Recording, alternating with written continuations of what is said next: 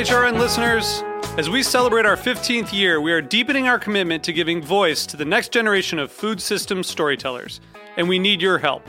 Our internship and fellowship programs help activate new possibilities for underrepresented and underestimated young people through experiential journalism, audio engineering, and production training.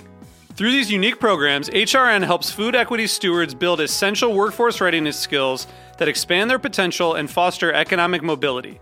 Please consider supporting these critical programs. And with a minimum donation, you can be entered to win a dinner for two at an amazing restaurant in one of eight cities and tickets to a concert at a great venue in one of those cities. We have incredible partners across the country who have donated, as they also share our passion for helping to educate the next generation of food systems storytellers. Check out heritageradionetwork.org slash 15 to donate and enter to win today. That's heritageradionetwork.org slash 15 to donate and enter to win today. And make sure you donate before March 31st. Thank you. You're listening to Heritage Radio Network. Since 2009, HRN podcasts have been exploring the wide world of food, beverage, and agriculture. Learn more at heritageradionetwork.org. This episode is brought to you by PASA Sustainable Agriculture. Register now for PASA's 2024 conference in Lancaster, Pennsylvania. Don't miss over 70 educational sessions on farming and food systems, plus an expansive trade show. Learn more at pasafarming.org slash HRN2024. We talk about food, we talk about music with musical dudes. Finger on the pulse, snacky tunes. Hello welcome to Snacky Tunes. I'm your host, Darin Bresnitz. Happy New Year. And I know that by the time this episode airs, we will already have passed the Larry David date cutoff for saying that, but we want to wish you one nonetheless. We are kicking off 2024 with our good buddy Fermín Núñez. You may know him from Suerte and Este and Bar Toti. If you've been to Austin, you've seen him around. He's a great chef and an even better guy. We talk about his childhood in Mexico, learning how to cook when he came to the States, and what brought him back to Austin after his travels in Europe. It's a great conversation, and we're so excited to have him as our first guest of the year. Then we head into the archives for a live performance by Native Sun, fueled by their obsession with rock legends, the Rolling Stones, and Velvet Underground. The quartet built an incredible following as one of New York City's best bands. They were there to celebrate their forthcoming EP, Songs Born from Love and Hate. So please sit back, relax, and enjoy Snacky Tunes here on HRN.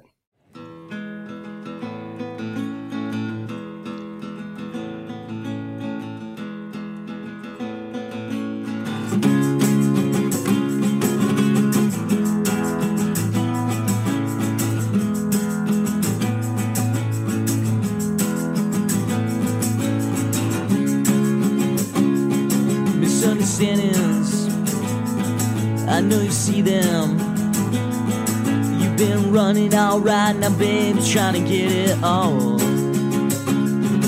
inside your brain now. It's a reflection. Say, this is pleasure you have got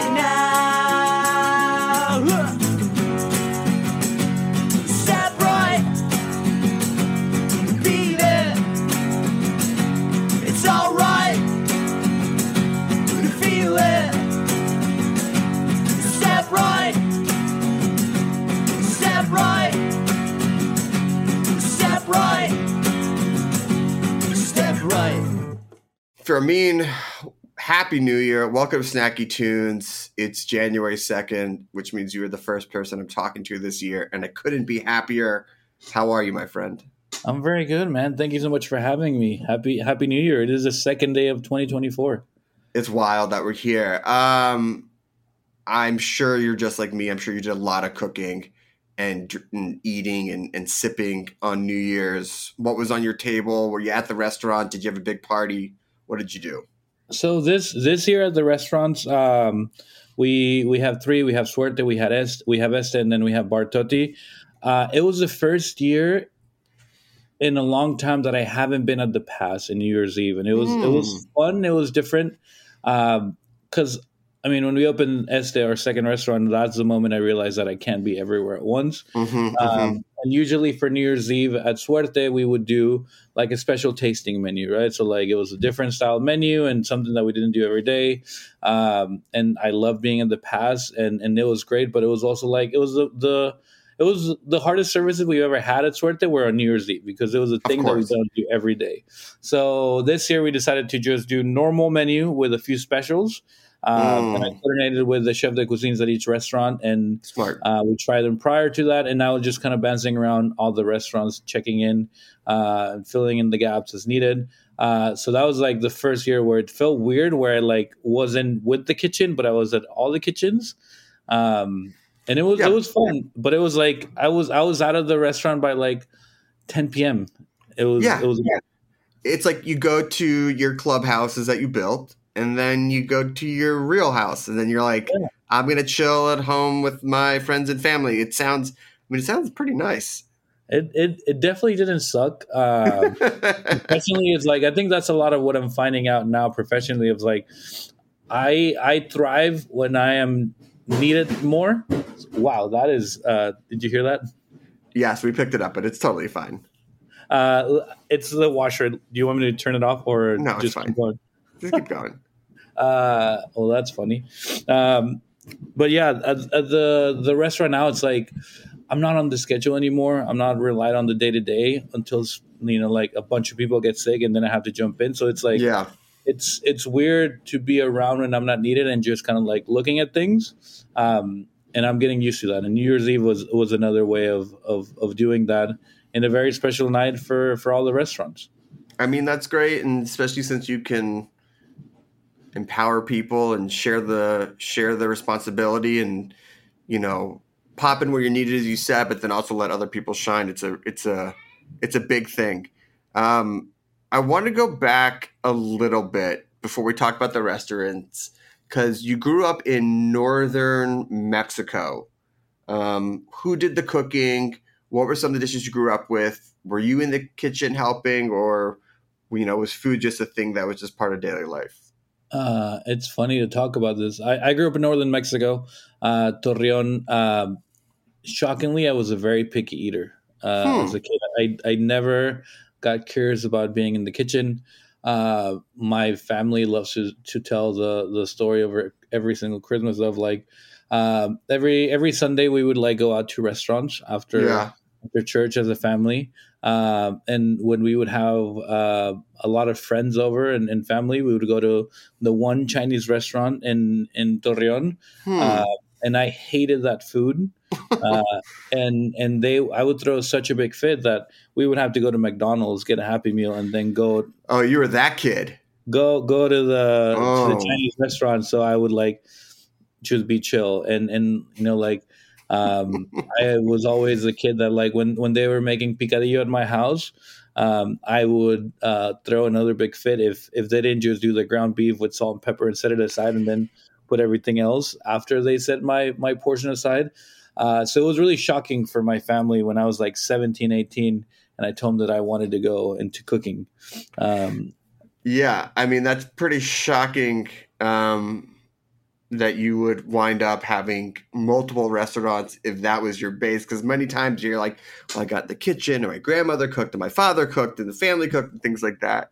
Um, you know, with Texas as your northern border, because I know you went to school in San Antonio and Houston. What was your relationship with America growing up, or your perspective on it? Did you have any with it? Um, did you know that you eventually want to go work there, or was it just something that you know? Here's another place. Just you know, I didn't think much about America. No, I mean, I think growing up in northern Mexico, like it's it's you're so close to the America Mhm. that you're constantly going through. You know, like Mm. we would do as a family a trip like once or twice a year to go shopping for clothing because it was cheaper and better quality products that you would get in America. So like there was Mm. always some sort of like I was always attached to America and Sure. it was always looked upon the place that like things just run better uh, that side of the Hmm. border, you know. Um, Yeah. And then when I started getting older, and you know, because you're totally supposed to know what you want to do with the rest of your life when you're in high school and you're 17, turning 18. Uh, I I didn't know what I wanted to do. I thought I wanted to pursue um, a career in cinematography, uh, but I knew I had to go to college, and um, college in Mexico was really not like um, something that was in the cards for me. I don't know why. Just I think is like growing up and going to the states a lot back and forth. Um, I just looked at it as like, well, it's it's it's normal that I'm going to go to college in in Texas, right? So I applied Mm. to UTSA, um, and and that's where I actually started getting into cooking because um, for you know the later teenage years of my life, I was I, I wasn't as picky eater. Uh, I wasn't into cooking at home, but I was into eating a lot out. Um, so what was normal Right. of like eating tacos, eating barbacoa, carnitas, all those things that were just like super normal. Um, it was it was fun for me to eat that, and then I go to college and I realize that I have no idea how to cook. Um, and that's kind of Right. like the whole cooking came came together when I started like figuring out like how do I make rice? How do I make Yeah, you know, all of a sudden someone isn't making it for you, and you're like, "Oh, I miss all the food I grew up with. that's exactly how it happened. Uh, Yeah. and then I I, mean, look, realized the last thing my mom taught me, like the day or two before I went to college, she took me to a supermarket and she's like, "Here's how the melons are ripe. Here's how you shop for food." And I was like, "Oh, okay, okay, okay. That's how you pick out a cantaloupe. All right, all right, all right." Man, it's it's crazy all the things that you take for granted growing up, and then when it's Yeah. your time to be an adult, it's like, oh wow, this is this is life. This is the rest of life. So listen, it's one thing to be cooking for yourself um, at UT San Antonio. It's quite another thing to be like, I like it enough to go to the Art Institute in Houston. What made that jump? What was that that pivotal turn for you? So at, at college, I I enjoyed everything about college except the studying part. I love the partying. I love Mm. the meeting people, and, and I quickly realized that it was like going to be the the most expensive party I've ever been to. Yeah, yeah, yeah. And somewhere along those lines, I turned on the TV one day and Alton Brown was um, on the Food Network. It was a, like an, a very special episode because it was a behind the scenes of how they make uh, the show. And and I didn't know what the Food Network was. I was just like, oh, this is like a show that tells you how to make shows. And then I thought that the food, like, I didn't know why why I thought this, but like, I thought the Food Network was about like a behind the scenes uh, show kind of kind of thing. Uh, and so I just kept going back to the Food Network. Then I uh, got interested in cooking. I stumbled upon uh, Anthony Bourdain Kitchen Confidential, Yeah. and I was like, man, this is a pirate life I've, I've been wanting to chase. Um, I took a job at uh, my first kitchen job officially was at the dorm cafeteria of UTSA, and I loved it. Get in I there. Yeah. So then I was like, man, this is pretty cool. Uh, I'm going to pursue this as a, as a real career. Um, so I went to get a tour of the culinary, I mean, of the Art Institute um, in Houston. Uh, Culinary Institute of America was not in the price range for me. So I was Mhm. like, Let, let's see what what are some other options. And I really loved it, and I and I stuck with it because for the first time in my life, it felt like I was good at something where I wasn't trying to be good at it. It was just like Mm. exciting for me to to go to class and learn about stocks, learn about uh, how to improve on my knife skills. So that's that was like something I was really lucky to pick up on without even knowing because school was not doing that for me ever. You know, it's interesting because you you go to culinary school, and then I know you went to Europe to cook for a bit, and things have changed over the years. But I, I have the feeling that when you were in culinary school, it wasn't notoriously focused on like European type of cooking. It wasn't very global as it's gotten more. did you bring anything from your background or anything that you grew up with, or at least a mindset or kept that back in mind when you were cooking at culinary school or in Europe that said, "This is great, but I'm going to apply it to to what I know"?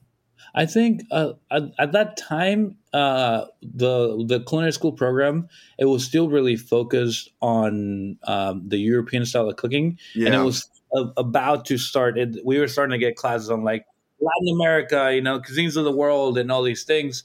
But for me, culinary school was everything was so new because I didn't grow up cooking mm. that it was like mm. So interesting. Everything was just extremely new. It was like honeymoon phase to the max uh, day after day. So I really enjoyed that.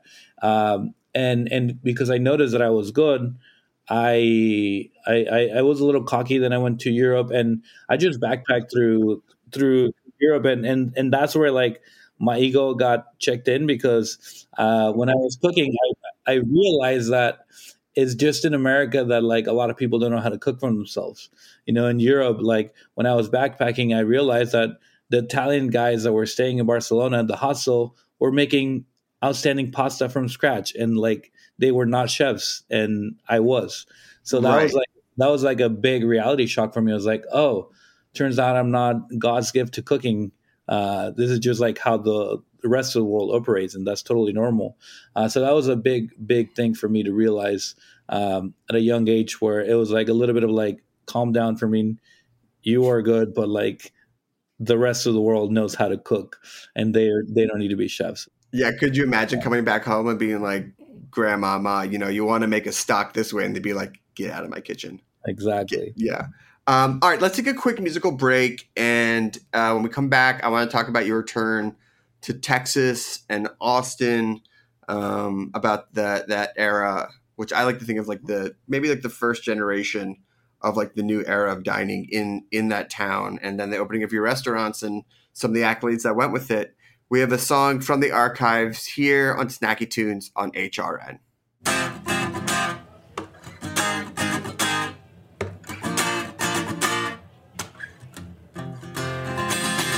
don't you hear the water rolling down the mountain rolling down the mountain and running to the sea. Can't you feel my heartbeat? Steady as a drum, babe. Steady as a drum, babe. And crawling to me. Oh, how time moves slow. And, and feel it in, feel it in your soul. Let me hear you go. oh, oh. oh, oh.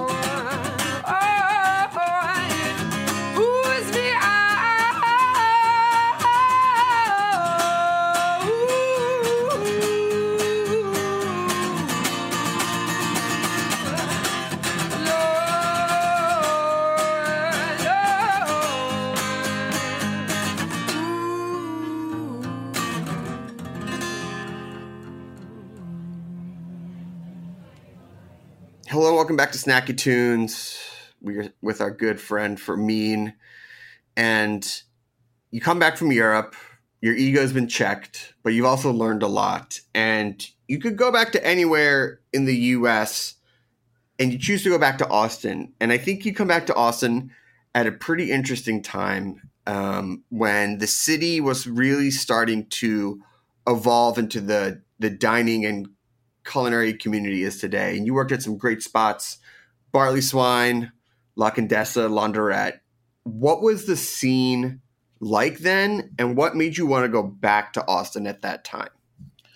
You know, I could have gone anywhere in the world, and I chose to do Austin. Right? I think the the yeah. little funny background on that is uh, the reason why I came to Austin was uh, before I left to Europe. I said to myself, if I come back with money, it's better it's time that i could have spent more in in europe. So i was like i came back decidedly with like no no money left over. And i did just that. And the reason why i came here is because uh, my sister was living in austin at the time and i needed a place to stay.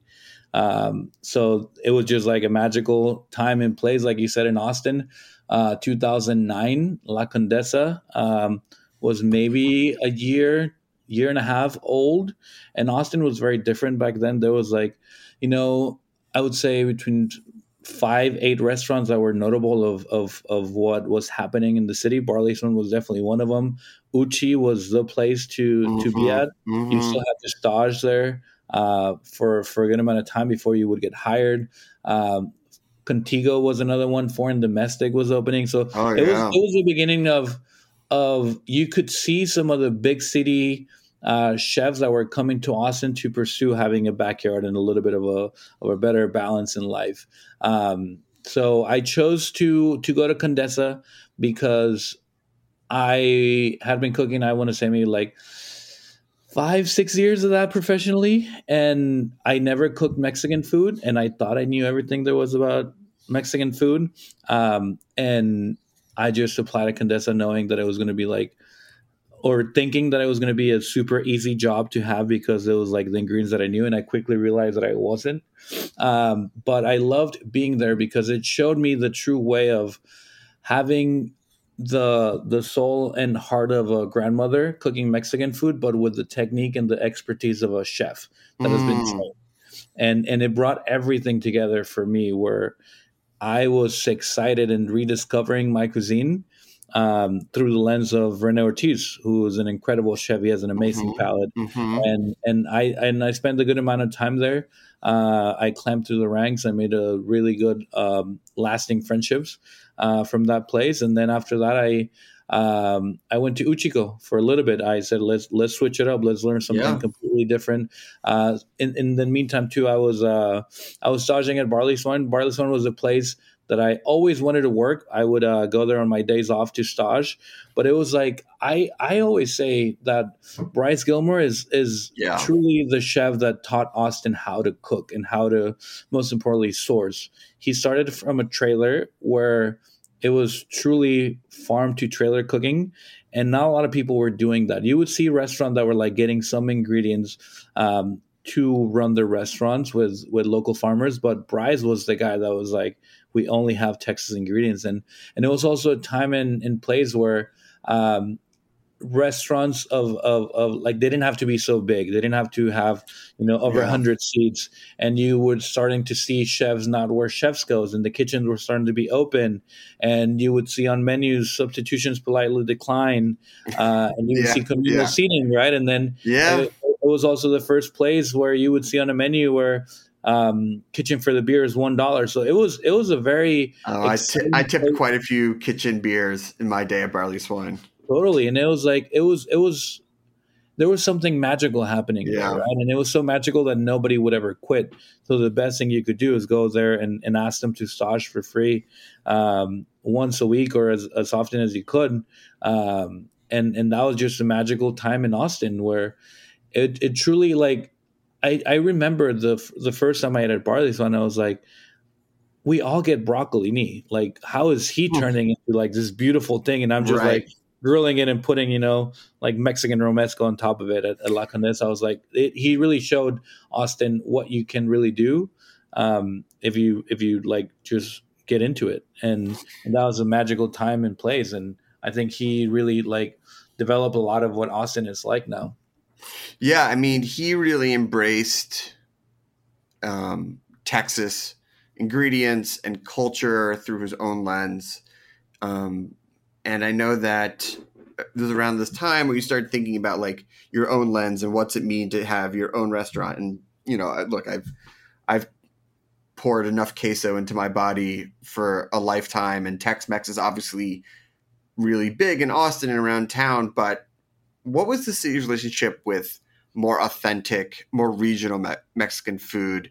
Was it even really popular? Or was it just some, a couple of like of the older, maybe not as popular restaurants with like the mainstream dining community? Um, you know, could it even be an option to open up a new sort of uh, type of dining experience in Austin? I mean, at that point, in regards to like Mexican food, yeah, it was. It you said it best. It was like it. I don't think Suerte would have survived if we would open, mm. you know, at, around that time. Um, I think also that was also when when a lot of more people were putting attention to Austin, but not as much as they are now. Um, and and I think the the time it really changed. It was when people starting to um, to believe in, in what was happening. And it also like I think to me the biggest thing in, in Mexican food is the masa, and that is like the canvas of what a great Mexican restaurant can be. Um, and at the time, there was only a few places that were doing it, and not a lot of them uh, were were getting a lot of recognition. Fonda San Miguel has been doing it for such a long time. I mean, that's the one that came to mind. Well, I don't want to say like no one was doing it because they're legendary, but it's yeah. it's a different they type of restaurant. Recognition, you know, they were still just looked at like, you know, okay, Mexican restaurant. And Naranjo was also doing it way before uh, Suerte opened, and and and it wasn't just getting that national acclamation just yet. Uh, obviously, like she's doing, she's doing really good. She has a James Beard now. Um, so like there there's a lot of more appreciation too. I think Mexican food was not what it was now back then too. You know, if I were to pinpoint a, a, a time where I, I saw nationally Mexican food getting a lot of recognition, I would take it back to where uh, when Rene Redzepi decided to do a pop up in Mexico. Yeah, I think that really that that really made everybody look towards Mexico and be like, why is uh, yeah.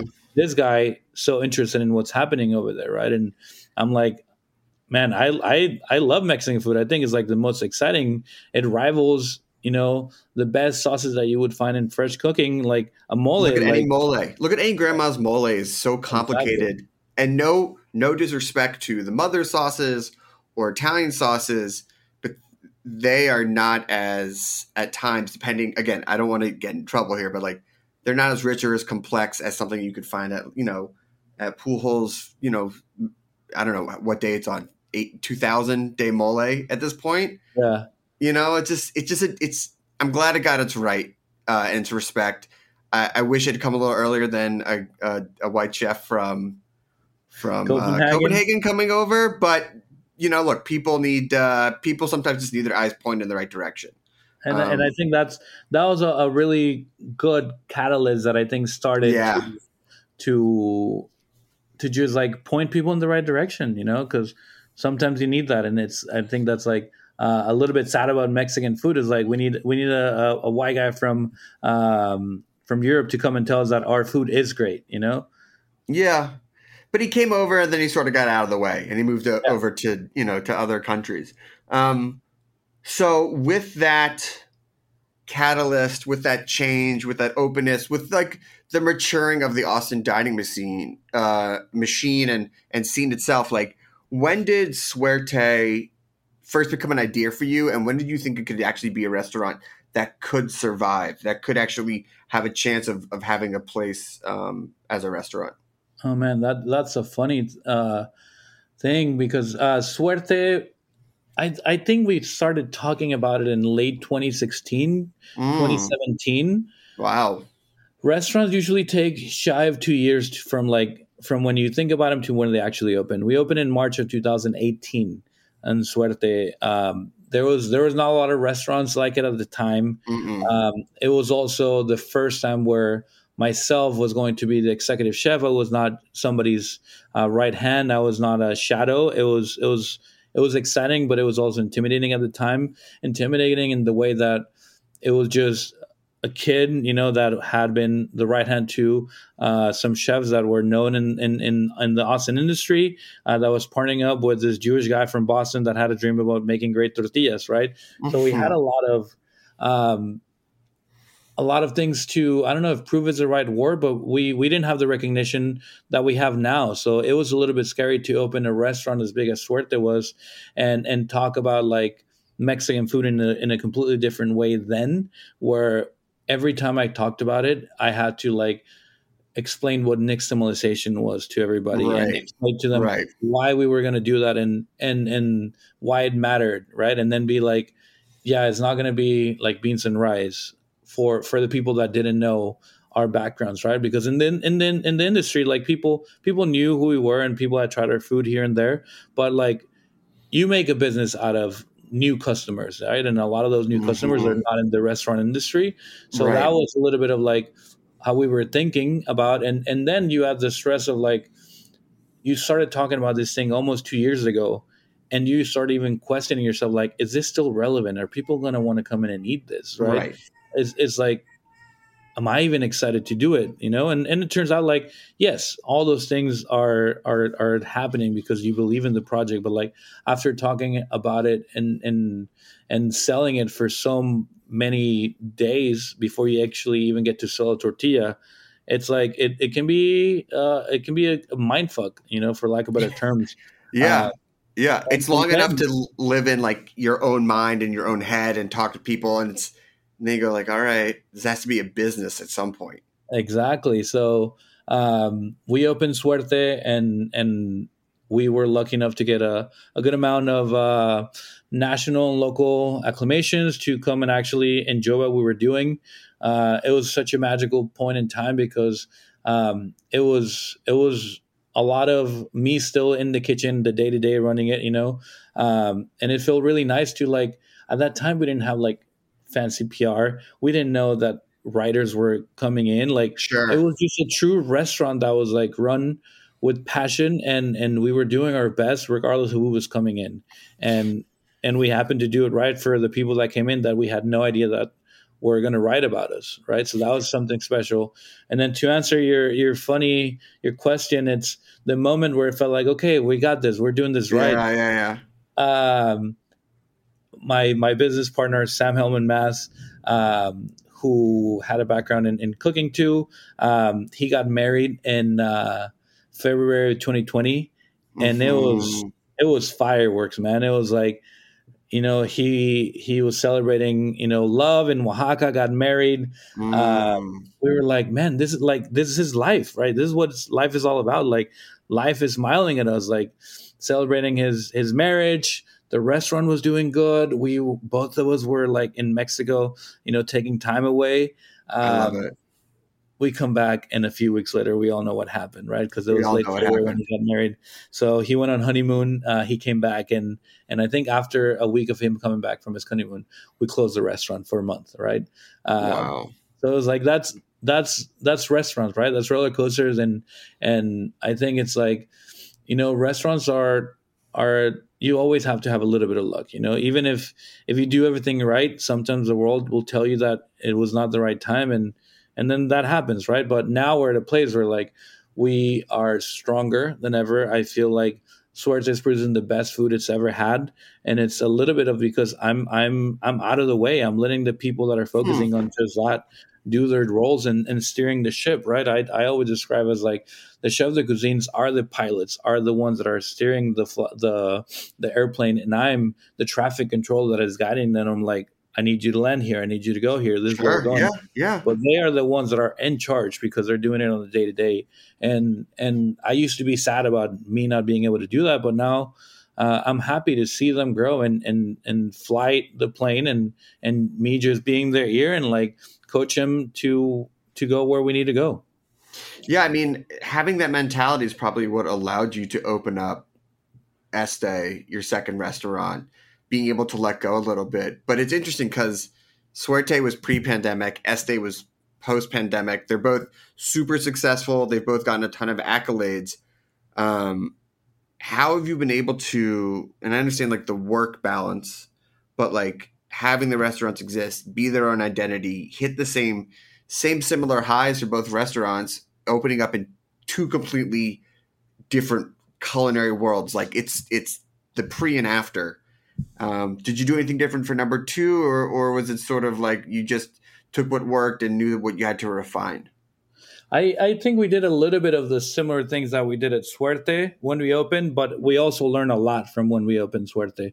Mm. And and when we opened ESTE 2, you know, we were supposed to start construction on that on on March of 2020. Um, and obviously that got delayed by a full year. So that was honestly like a, a silver lining for us, for me, because mm it gave me an extra year to truly focus on what I wanted that restaurant to be like and how to mm. execute it and how to go about it. So it felt like versus when we opened Suerte, where it's like, man, we like nervous. I don't, I don't know, you know, like, am I, am, are people going to still be excited? Where ESTE was like, I had such a clear vision of what that restaurant was going to taste like, was going to feel like, mm-hmm. and how it was going to mm-hmm. run that when we opened, it was it, it, it felt like we had been open for a long time. It was also really uh, different than Suerte because at Suerte everybody started on the same day, right? And and the the person that was working the grill had have never worked the grill there, and I had never expoed in that restaurant before, and I had never worked with the people that I worked there in that environment. And and when we opened ESTE, I took not not everybody that was a key player at Suerte because I, I didn't want to open two restaurants at the same time. Sure. I took some of the people that were key players that knew how I communicated in the kitchen, knew the standard. So it, it was like we already knew how to get the like the awkwardness of opening a new restaurant when you know anybody. And it felt like we had a, a head start to where when he actually opened it was just like we were playing a restaurant we we were mm. fixing the mm. things that we were anticipating that were going to go right and and it was like just figuring out how to like fine tune it right so it was like at that point it was more of me like rather than being the guy playing the the guitar and singing the song i was a producer where i was like okay give me a little bit more bass give me a little bit um, more mm, drums in this that. one yeah you know because a lot of the the the things that we went through at Suerte, we only went through once, and and and we have a lot of people that have been since day one at Suerte with us, or or a few years into that. Like, you know, if we didn't open ESTE, I wouldn't expect them to still work with us because it's like you. What are you going to learn here for being five years? You know, you got to pursue your own thing. But yeah, yeah. years at, at Suerte, like let's open a new restaurant let's have a different role for you and, and in that same way too it also opened up new roles for the people that were ready to keep growing at Suerte. So that was like something yeah. super important. did not want to open two restaurants at once. Right. You you want to evolve and um you know the one thing though that I feel that does time together is when you when you walk into them like the designs of the restaurant feels like they're talking to each other, the vibes and the music all feels like it's coming from I don't want to just say your point of view, but from like a singular point of view that that ties them together. Um, outside of the food and the drinks and things like that, what was what was the message? What was the mission you wanted to say with the design, with the vibe, with the music in both the restaurants and and Bar Toti as well? I think like with with all the restaurants, I always like to have a, a point of view where, you know, we work with really good people in our team. You know, uh, Matt Garcia, who's our architect at all the, mm-hmm, mm-hmm. the restaurants, um, he met Sam, our, our business partner, playing basketball, right? And he happens to be like a really uh, amazing local architect that doesn't really do restaurants. He mostly does houses. Um, Ooh, and that and, explains and, a lot. That explains and, a lot, actually. Yeah, something like that. It was like, you know, we wanted to create a restaurant that it's like Suerte. Its first language is English, but it's very fluent in Spanish. You know, mm-hmm. ESTE is, is the same. They're both in in Austin, Texas. They are from the mind of you know myself and the team and Sam and, and Matt, but um, we take inspiration by a lot of the places that we like to visit in, in other parts of the world. You know, and, and for for this case, mostly being Mexico, uh, but we never want to recreate something just because we saw it over there because i think that's where you lose a little bit of the soul so for me it was like having something that's exciting for people to be like oh this is Suerte. You know, it's it's a modern Mexican restaurant that it's in Austin, and you see a little bit of the the notes from Mexico, but it's not just like a Mexican restaurant in Austin. It's a Yeah. it's a restaurant in Austin that happens to be Mexican, and, and Este tells that same story. It's a little bit of taking those notes from Suerte, but it's a little bit older. You know, maybe you take your friends to to Suerte for a birthday celebration, but you know you go to Este for uh, celebrating engagement, right? It's like it's it's a little bit of like the the older sister to Suerte that it still has that same soul and vibe, but maybe just a little bit like the the years have been a little bit you know nicer to, Sure. to Sure, sure. No, I, I get that. Um, before I let you go, I want to talk a little bit about your work outside of the restaurant in the Austin community because you're pretty involved um, in different projects and different outreach and things like that. Look, you have a lot on your plate. You know, you have three spots. You you know, you travel. You're part of festivals. You do things like that. Why be involved with the community? What's it mean to you to give back? And how is it important? How does it all tie with the restaurants and the bar? I mean, I think that's that's it's it's very natural to me to to make that a part of um, what we do, not just myself, but it's it's like we are restaurants in Austin. We're not chains that are coming from somewhere else to like Mm, just try to make money, right? So if we take care of the community, like that's who takes care of us, and and also like if we take care of the staff that works in our restaurants, like they're going to take care of our customers, and the customers are part of the community that are supporting us, and and it's just like kind of like full circle to me. I think yeah. that was one of the biggest things that I came from from the, with with the pandemic that I only want to do the things that I believe in and support to make sure that the community keeps um, growing and evolving and, and taking care of each other because I think that's that's just the way it should be. You know, it's like when you're when you're in when you're in school when you're a little kid, like they show you how everything works, and then you yeah. uh, then you grow up and you kind of like forget about it and, and you don't do those things. But now that I have the microphone, uh, I'm just happy to to be involved with the things that I believe in and that I want to be a part of to also set the example for the people that are in my kitchen right now cooking that are eventually going to become chefs and and setting the standard for them on how to act and the responsibility that comes with being a chef and owning a restaurant. It's amazing. Well, I can't say congratulations enough. I can't wait to come back down to Austin to eat with you. If people want to check out the restaurants or just see what you're up to from afar, where can they go? How can they see what you're what you're doing? They they can check us out online. Everybody, you know, uh, is on Instagram, so you can check out Suerte ATX. Uh, you can check out Este ATX, and you can check out Bar Toti uh, ATX as well. You'll see when we're open. You see what we're up to. If you want to see a little bit of what I'm I'm doing on my day to day, Chef Nunez is my Instagram. You'll see a little bit of uh, behind the scenes in all the restaurants and and just things that I might be doing to uh, and events or travel and whatnot. So yeah. Amazing. Well, so good to sit down and chat with you. Happy to kick the year off with you. Appreciate you making the time. Thank you so much for having me. This was a lot of fun. Thank you. Yeah, thank you so much. We have a song from the archives and then a live performance here on HRN.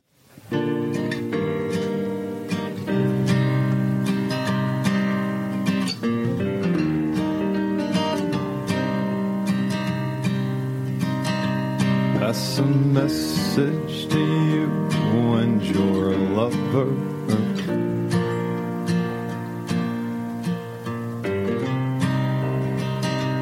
Like a dirty bouquet with your wine.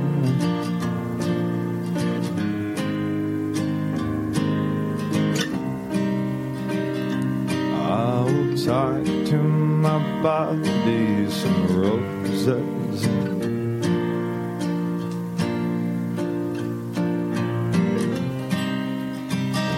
I will fly till I get you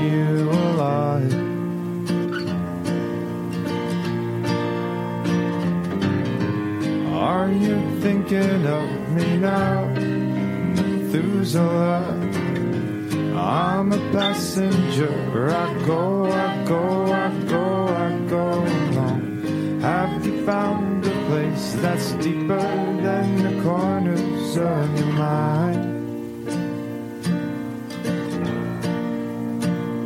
To settle down.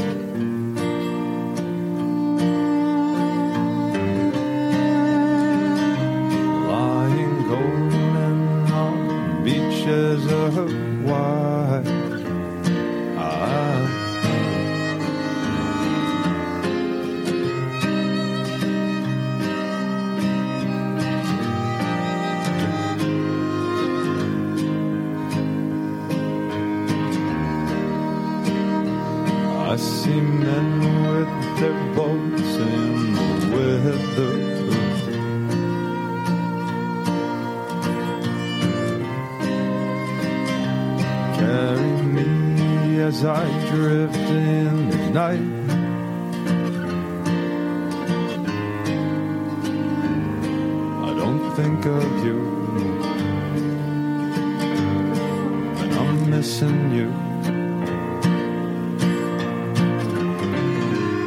Are you thinking of me now, Methuselah? I'm a passenger. I go, I go, I go, I go along. Have you found a place that's deeper than the corners of your mind?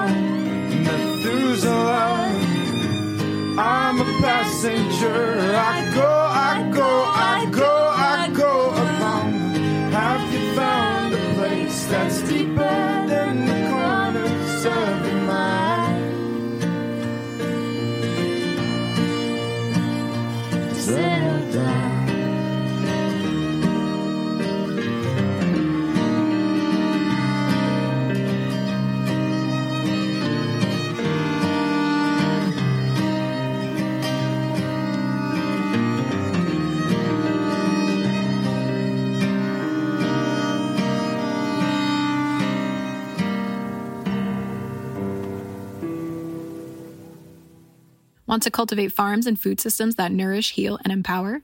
Register now for PASA's 2024 Sustainable Agriculture Conference.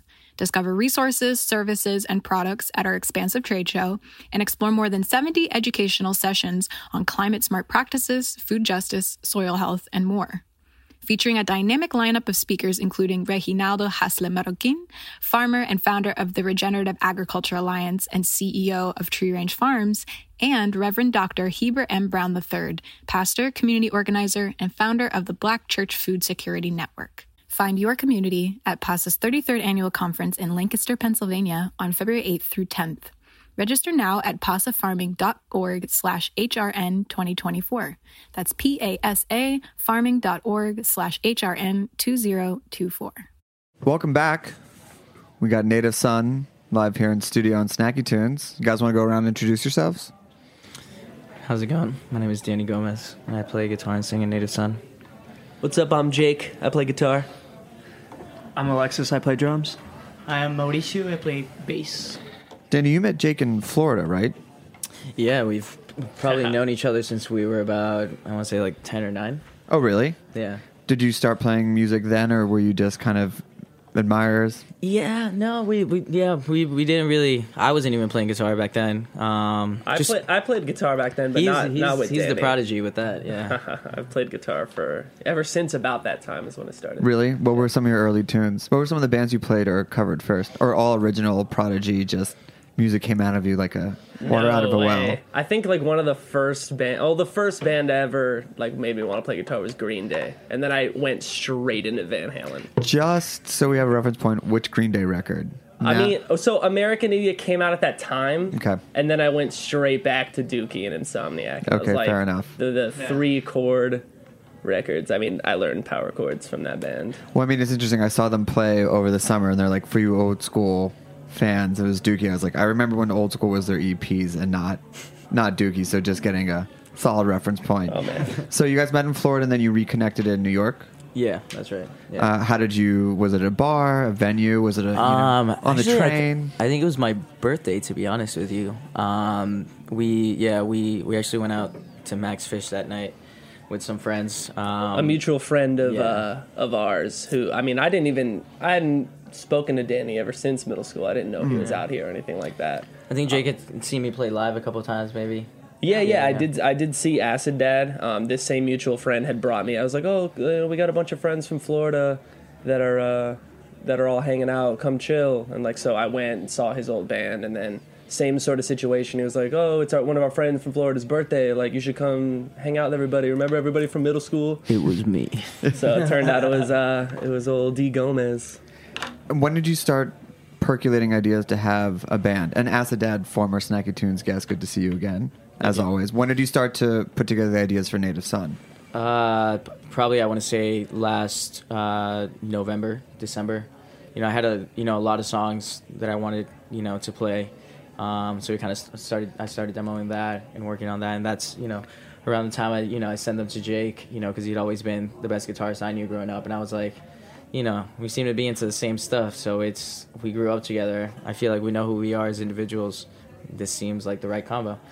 So then we started kind of recording, and then he, I used to live, you know, we're college best friends, and we used to live together. And he didn't know how to play drums, and I would force him. So i who are you pointing to i'm pointing to Alexis over there, the beautiful he. Um, so I would force him to play drums, and he like naturally always picked it up. And then you know it seemed natural, and we were like, you know what, you're gonna play drums either like it or not. Yeah, in this Did, band. did you feel that it was natural picking up drums? You're in a very safe space here. Did they force you? Did they coerce you? No, no, it was cool. Um, because when we lived together, he would always be writing songs, and there was a drum set at my house that we were storing for a friend, and he's like, "Just hop on there," and then I would do it, and we kind of stopped doing that, and then when he started writing his own stuff for Native Sun, he asked me to do it again, and it just kind of happened. It just kind of forced me to do it. Do you feel like you're still learning like Oh, yeah. rudimentary drum oh stuff? yeah, I don't what's a rudiment? I don't even know. What that He is. knows how to play it. yeah. and then he moved from Mexico, from Who are you Monterrey pointing to? to Mo. I'm pointing to Mo, last member. Mo El Puppy Martinez. He moved here about a year and a half ago um, to try to do music, you know, try to do the hustle. And we, um, you know, through a mutual friend also kind of connected us. And here we are, as he says. Yeah, I I came here just to do music. I finished college and came here, and You it's spent risked like it all, almost, you know? almost a mm. year without a band, just like trying to. I, I mean, I jammed with people, but it never worked out. Right. Like completely, and between because a friend of us, I just texted Gomez like, "Hey, let's play." And he was like, "Yeah, I uh, we, I know you're a guitar player, but we need a bass." and I'm like, "No worries, see you in two days." Yeah. I went to buy a bass next day, and I didn't need for a week, but I had a band. What was the the year that you were here without a band? Like, where were you playing? What were you doing? I was I, I didn't play actually live, never. I I'm still doing this EP by myself, acoustic, but I'm working on it, and just on and off all the time. But I I'm, I was just seeing bands and meeting people, and like it's kind of hard, you know. I didn't knew almost anyone, just like almost be by myself, and yeah. What was it about New York that that drew you here? Why here, almost any other city, or what was missing in Monterrey that that you thought was in New York? I mean, Mexico is like so different. The scene and the the music culture is like totally a different world. So I had had lots of bands in, back in Mexico, but it never really like worked out completely. And I was I don't know the Ramones are from New York, so like yeah, Yeah, it came because of Lou Reed. I mean, eh, those are both excellent answers. exactly.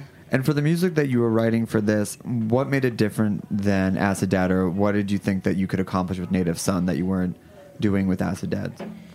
Um, you know, I think this was all me and my vision and direction. Um, I think um, there's just, you know certain sincerity. It's kind of the music I'm working on now that um, you know fits more who I am and kind of more the vision I have for music and kind of the world. Freedom. When did you feel the four of you gelled as a band? First Instantly. practice. The first practice of It was actually The- the first 420. prac- First practice was 420. 420, and I met these guys the first practice. Like I didn't even knew them personally. I remember I said, "Hit this man or you're out." You're gonna go back to another year in the wild. You're gonna regret buying that bass. I remember walking up to the practice space and just I, I thought it was you. I recognized you from your mustache. Oh yeah. I was like, "Are you are you Mauricio?" He goes, "Oh yes." Mm-hmm. So From what, there on. what was what was the feeling? Or I mean, you all answered at the same time. What what was it about that practice where you looked at each other that you didn't experience and with other bands or projects? I mean, I just saw like like real people trying to do like real music. You know, like not trying too hard. It's interesting. I feel like we. It's the first time where we've actually like think as one mind and where I'm gonna go next. Even someone like Alexis knows where that's gonna be. You know what I mean? And it's as you said, he's still learning and he's got the vision that where my brain would jump to next. The same way Jake does knows how to put the sprinkles on what's missing. You know, the same way that Mo brings his his his swagger and, and dance moves to the floor. For me, it's, it was it was really simply obvious when we all played together. I mean, I grew up when i was first playing guitar, like we were just talking earlier. I played guitar, and my little brother played drums. So, growing up playing music, it was just me and my brother. Then, like when I sort of grew up, went to high school, I started playing with friends, and there was friendship in those bands. But that was that was unique from playing with someone who is like family, like a brother. On that first practice with the four of us, that was the first and only time that I felt brotherhood, Hmm. other than playing with my true brother. Do you think it's because you grew up listening to the same bands, you have the same reference points, or where do you think that it comes from? And you don't, and there's no way to define it down to a science because that's Yeah. impossible. Yeah. But where do you think it might lead from? I think that's the best part about it. It's kind of spiritual. You Well, with that, let's hear a song. Yeah. What are you gonna play for us first? This is the first song we ever put out. It's called Palindrome. It's about uh, anxiety and paranoia in the city.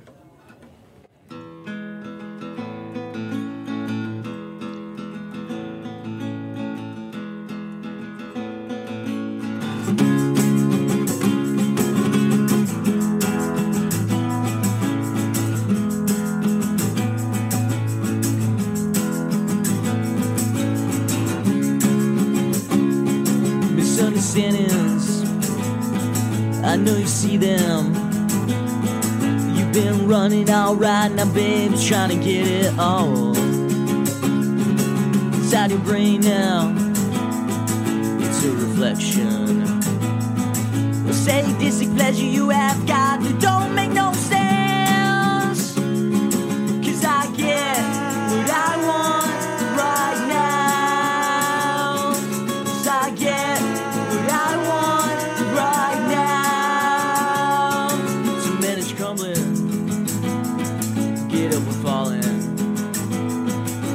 Certain disposition that you got, you gotta let it all out.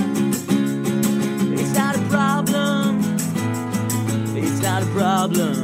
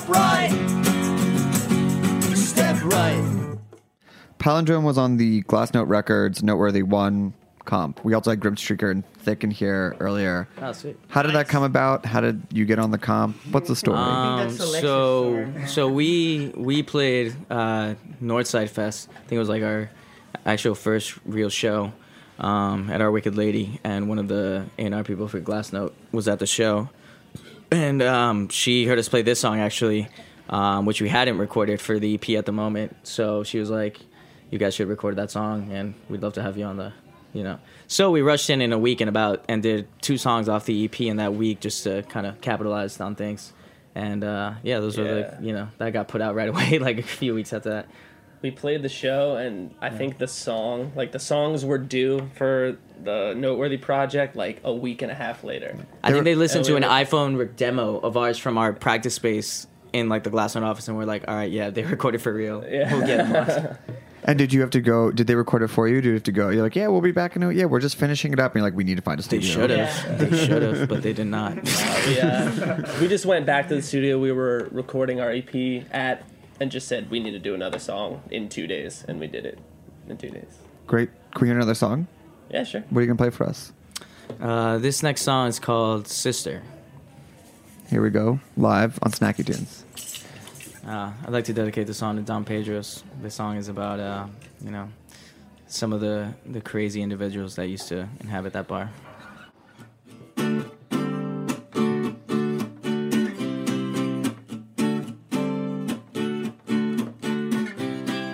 Around the corner, that's where I'll be. Trying to find what I don't need. The girls were strutting on down the street. Heaven was calling,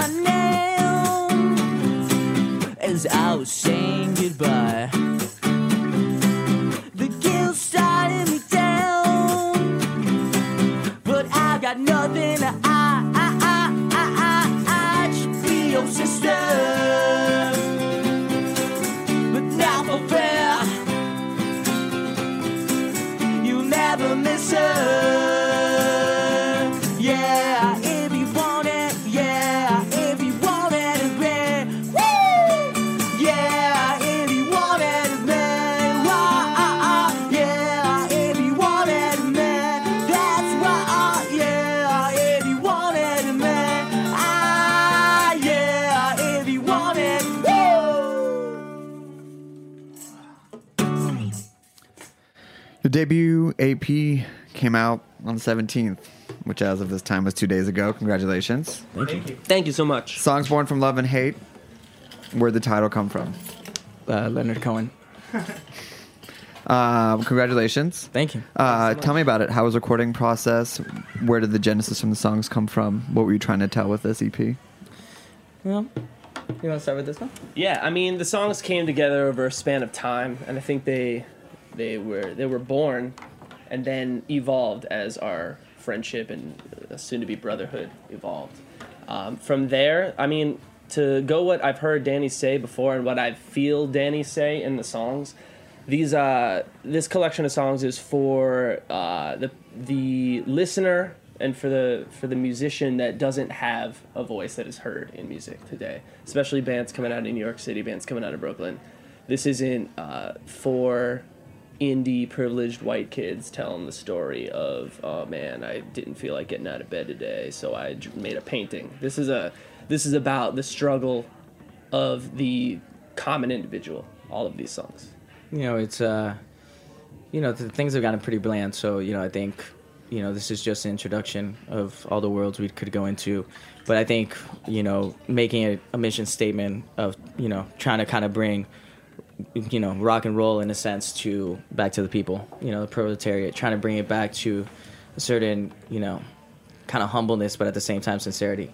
You know, which I I think has kind of been missing for a bit, especially in a place like New York. It's just you know so many bands just that you know you wonder is really the music the first thing on the list or is it like as Jake says number five yeah. So you, oh, so you're calling out the question that if music really is the reason why they get out of bed in the morning, if art is really the reason they get Yeah, out I of mean- bed, as opposed to other things, and then you're like, uh, and yeah, uh, I'm an artist too. you know yeah i mean you know as we said it you know he, you know we're all clear example of that but you know it's, it's really you know do or die kind of thing you know he could be you know in mexico having you know kind of you know more comfortable you know lifestyle but risks it all and you know washes tables to be able to try to you know fight for his dream which is something that you know some of our families you know as I- i'm a first generation immigrant you know alexis is second generation you know jake's from florida where it's like you know you live with that every day Five percent Eh, Cuban. you know it's, yeah, I'm an eighth, you know I'm an eighth Cuban. yeah Yeah, that's you know so we're really you know doing something for the you know for the first time and i think that's what gives us kind of the fresh look it's not you know it's it's a sort of you know by by exploring new things that have never been done before in your family and your lineage i think it opens up kind of a different world where it's not the same recycled garbage you know it's a you know fresh outlook on things And you wrote the songs, but and you mentioned that they evolved as your brotherhood deepened. How did they evolve, both from the concept and the music to you know what parts did the rest of you bring to the the songs that where they ended up? Uh, well, you know, Danny brings to the table so much. He brings what I what I always see to be the skeleton, the framework, the general vibe, the mood, the attitude of the song, and then we color it in with our individual flavor. Mo brings, I mean, literally a flavor to every single song that I could never do myself. I add my personal influence, whether like let's Danny's right sister is about Don Pedro and his experiences at that bar. I brought what I was feeling from the mood of that song, sort of angst and frustration at the loss of an establishment that meant so much to me. Not wasn't necessarily my influence on that wasn't necessarily Don Pedro specifically, but that same attitude and mood and feeling and emotion that I had when we were writing and recording that song is present in the song. And the same yeah. the same goes for Alexis and, and Mo. Yeah, like Alexis is, for example. You know, I always make fun of him, and you know, I say, I say, you know, he does. My favorite drummer, for example, is like Charlie Watts from the Stones. He knows it's nothing complicated. It's just tasteful when you have to be. And Alexis, you know, by you know recently getting into things, he he doesn't overdo things, but instead keeps the beat and keeps it, you know, keeps the groove going, and then does the tasteful, you know, simple things when they got to be done. So you know, all those parts combined, you know, seem to have worked out. And you guys have been playing around city just a little bit, babies, Yeah, about I would say Rough since, trade. since June. since June. Uh, where you guys uh, have shows coming up next? uh, we've got one show left for the end of the year. So we played on Thursday uh, with Dreamwife, um, who are coming over from the UK, and then we we're playing in um, on December 10th with this band called QTY at Babies All Right as well. Love it. Love babies. Yeah. Love those guys. Yeah, Good guys. Good guy. But uh, but yeah, no, we're uh, we're starting to get you know some busy stuff going on for early next year. Anything you can share, or just leave it to mystery? Leave it. I'll leave it to the new year mystery. Okay. well, we want to make sure we have time for one more song. But where can people find you? Get the EP, hit you up. Everywhere that you can get music, it is up now. And you know, to leave you with a little less mystery, where you know, our EP came out on Friday, and we started recording the next one on Saturday, yesterday. So Perfect. you know, Perfect. Shout out to the label, Paper Cup. Yeah, shout out to Paper Cup, Windia Records, our label in South America. and Magnus. Mexico. Magnus, Eric. That boy. And actually, you know, on that note, we're gonna leave you with a song that you know we have been working on. Yeah. Well, great. Well, thanks for tuning in. Big shout out to the Hot Ones and Complex Con. Thanks for uh, joining us. We're going to be off next week for Thanksgiving. And then we'll be back with two more episodes before the end of this season. Season nine of Snacky Tunes. Wow. I know. That's what I said. Brother. That's amazing. Thanks. Congrats to you. Thanks. Um, what is, what's the name of the song you take us out with? Uh, this song's called 11th Street. Awesome. Well, thanks for listening. We're off next week, and we'll see you in a couple weeks.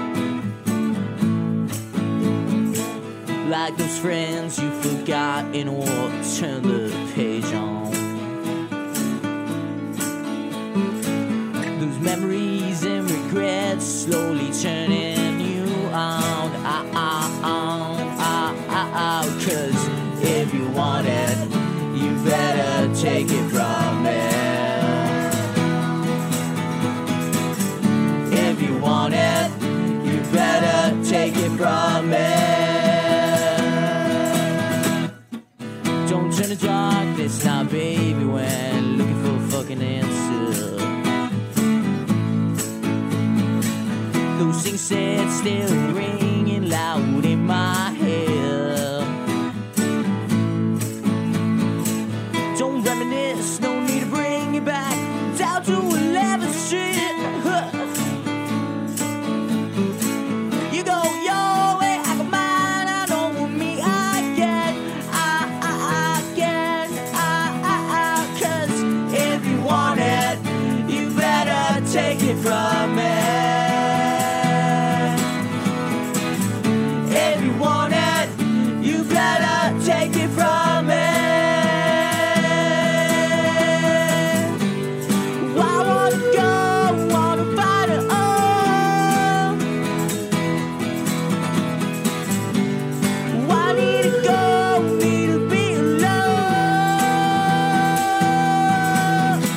it goes.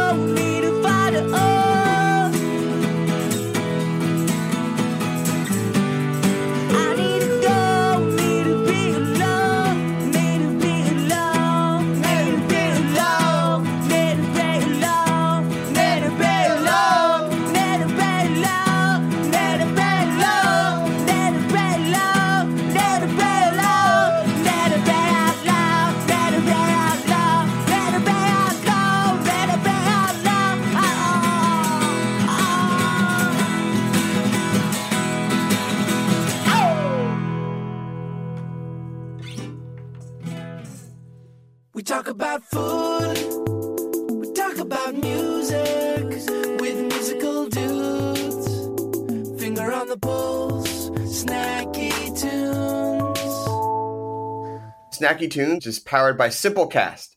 Thanks for listening to Heritage Radio Network, food radio supported by you. Keep in touch at heritageradionetwork.org slash subscribe.